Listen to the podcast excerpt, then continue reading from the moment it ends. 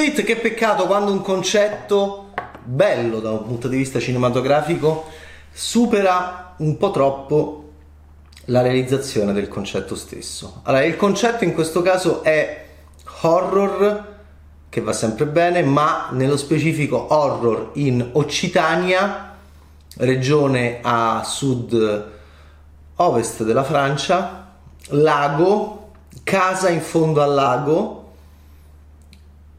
youtuber, coppia di youtuber e quindi anche argomento su cui proprio i bravissimi registi non hanno voluto indagare, coppia di youtuber e quindi coppia di esibizionisti, come, sono, come siamo tutti in propaganda di noi stessi sui social come coppia. In questo caso mi piace da morire il concetto che non viene esplorato, mannaggia Bustiglio e Mauri.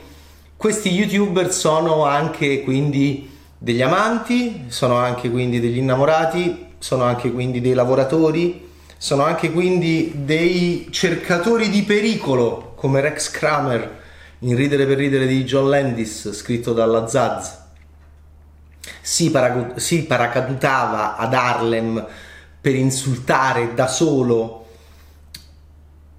dei black che giocavano a carte, Rex Kramer, il cercatore di pericoli. In questo caso la coppia, eh, rappresentata da, anzi interpretata da James Jagger, sì, il figlio di Mick, e Camille Rowe, due attori molto belli da un punto di vista estetico, poteva, potrebbe, potevano essere anche eccezionali da un punto di vista artistico, ma molto poco sfruttati e molto poco sviluppati. Li vediamo con camere, io adesso se potessi prenderei la reflex stupenda che Bernie mi ha regalato per appunto per le videorecensioni, con tutti questi aggeggi che abbiamo anche che ha ognuno di noi, anche le coppie che non sono spettacolo, beh loro hanno un canale YouTube dove vanno a cercare delle cose inusuali, va bene? È un po' sicuramente un, uno sviluppo di quella, di quella crew di quella troupe che era già uno sviluppo della troupe di Cannibal Holocaust di Ruggero Deodato, il primo found footage movie della storia del cinema, l'abbiamo inventato noi.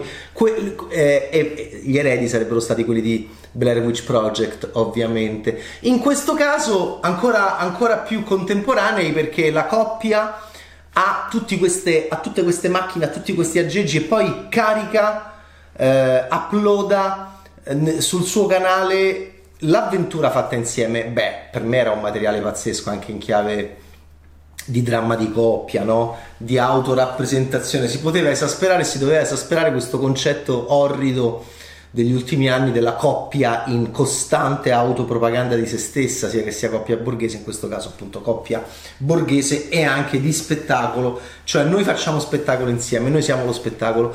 Con, queste, con, questo, con questa intro così brillante eh, mi dispiace tanto che Bustiglio e Mauri si siano persi. Chi sono? Sono Alexandre Bustiglio e Julien Mauri, sono, fanno parte di quel gruppo mag- magnifico di registi horror francesi es- che esplodono um, all'inizio degli anni 2000. Abbiamo visto in concorso a Cannes Tous c'est bien passé di François Ozon che contiene al suo interno delle immagini di Frontier, bellissimo di Xavier Jean, ma ovviamente anche l'interior Inside di Bustiglio e Mauri ebbe un successo pazzesco, Alexandra Già viene da lì, alta tensione, e non solo lui, e non solo lui Loger con, eh, con Martyr, meraviglioso. Ok, allora eh, Bustiglio e Mauri poi l'abbiamo visto, hanno fatto anche un Leatherface ultimamente hanno fatto anche un altro horror. Questo è un film di concetto eccezionale.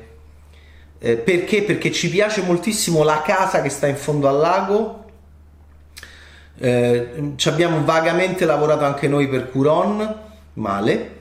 E quindi questa idea di una casa, una chiesa, un paese eh, immerso nel lago ti può permettere di, ok, giocare con eh, il concetto della, della, casa infestata ma che non sta eh, sulla terra eh, ma sta in fondo al lago. A questo punto Bustiglio e Mauri vanno tutto in sottrazione. Io non so se ci, se ci sono stati dei problemi produttivi, so che il film da un budget iniziale è levitato perché costa costa molto fare un film sott'acqua, sì, è un film fatto tutto sott'acqua in cui noi perdiamo di vista molto velocemente ciò che Bustiglio e Mauri poi non enfatizzano, su cui non lavorano all'inizio, cioè le facce della Rowie, di Jagger, cioè chi sono questi due, fammeli vedere, fammeli amare, fammeli odiare, fammi vedere qual è la loro dinamica, fammi capire ehm, il loro canale di YouTube come va, va bene, va male fammi capire le dinamiche economiche dietro il loro tipo di lavoro, fammi capire le dinamiche di coppia dietro questo tipo di impegno e autopropaganda di, di, di, te stesso come coppia dentro il lavoro. Tutto ciò per me è essenziale, sono i nuovi lavori, mi interessa moltissimo anche dal punto di vista sociologico, sono nuovi lavori questi qui, quindi cosa hai, hai, dei grandi strumenti, cosa puoi, puoi, voler di più se non raccontarmi un nuovo lavoro all'interno di un genere magnifico come l'horror con un concetto estremamente brillante della casa eh, in fondo al lago che noi dobbiamo andare a visitare perché, perché all'improvviso ci hanno detto che ci sono delle leggende locali. Oh, a questo punto il film sposa anche un po' il concetto di un tranquillo weekend di paura, sì, in Occitania, regione francese, le, siamo andati lì a girarlo per le scene degli esterni, per, la, per il concetto del lago. Eh, ma, chi, ma, ma, chi, è che ci può indicare dove sta sta casa eh, sommersa? E soprattutto chi ce la indicherà? Chi è? Eh, una volta che già la, la, la presentazione dei personaggi non è avvincente, già si doveva lavorare molto di più in quei 20-25 minuti in cui Jagger e Rowie eh, sono praticamente nudi davanti ai nostri occhi, nel senso che non hanno la muta, non hanno la, la, la, maschera, non hanno la bombola d'ossigeno, ma nel momento in cui poi Bustiglio e Mauri li bardano, ok, e li buttano nel lago, a quel punto il film diventa una sequela infinita di soggettive non particolarmente spaventose, tutte piene di bolle d'aria, eh, con loro che si parlano a walkie talkie. Noi non vediamo più gli attori, non vediamo più il loro corpo, non vediamo più la loro paura, non vediamo più praticamente niente e io lo so che è difficile da fare questo film a livello economico e eh, effettivamente questa casa in fondo al lago non fa nemmeno particolarmente paura. Eh, Bustiglio e Mauri danno tutto loro stessi in una scena estremamente articolata che ha a che fare con una proiezione sottomarina, francamente molto cinefil, un po' troppo, non in linea con il risultato che dovevano raggiungere. Ma il film è stato acquistato anche per il territorio nordamericano, ma il concetto è molto forte, ma una, una circolazione del prodotto all'interno di un mercato bisognoso di horror di serie anche non A come questo, eh, legittima diciamo l'impostazione dell'operazione. Per noi che amiamo e, e conosciamo il talento di Bustiglione e, Mauri, e Mori e amiamo l'horror, è la sensazione è che sia un'occasione molto sprecata, molto sprecata. La casa in fondo al lago, un grandissimo concetto di horror, poi alla fine un horror non eccezionale come invece poteva essere, come probabilmente doveva essere. James Jagger, Camilla Rowe, all'inizio li vedi e non sono particolarmente interessanti, poi non li vedi più perché se bardano, vanno sott'acqua, il film è tutto sott'acqua, e allora tu vai là, di qua, di là ma manca tensione, difficile da realizzare, quindi forse mancano anche soldi, è mancato tempo e manca anche, francamente, la cornice drammaturgica dietro il mistero della casa in fondo al lago.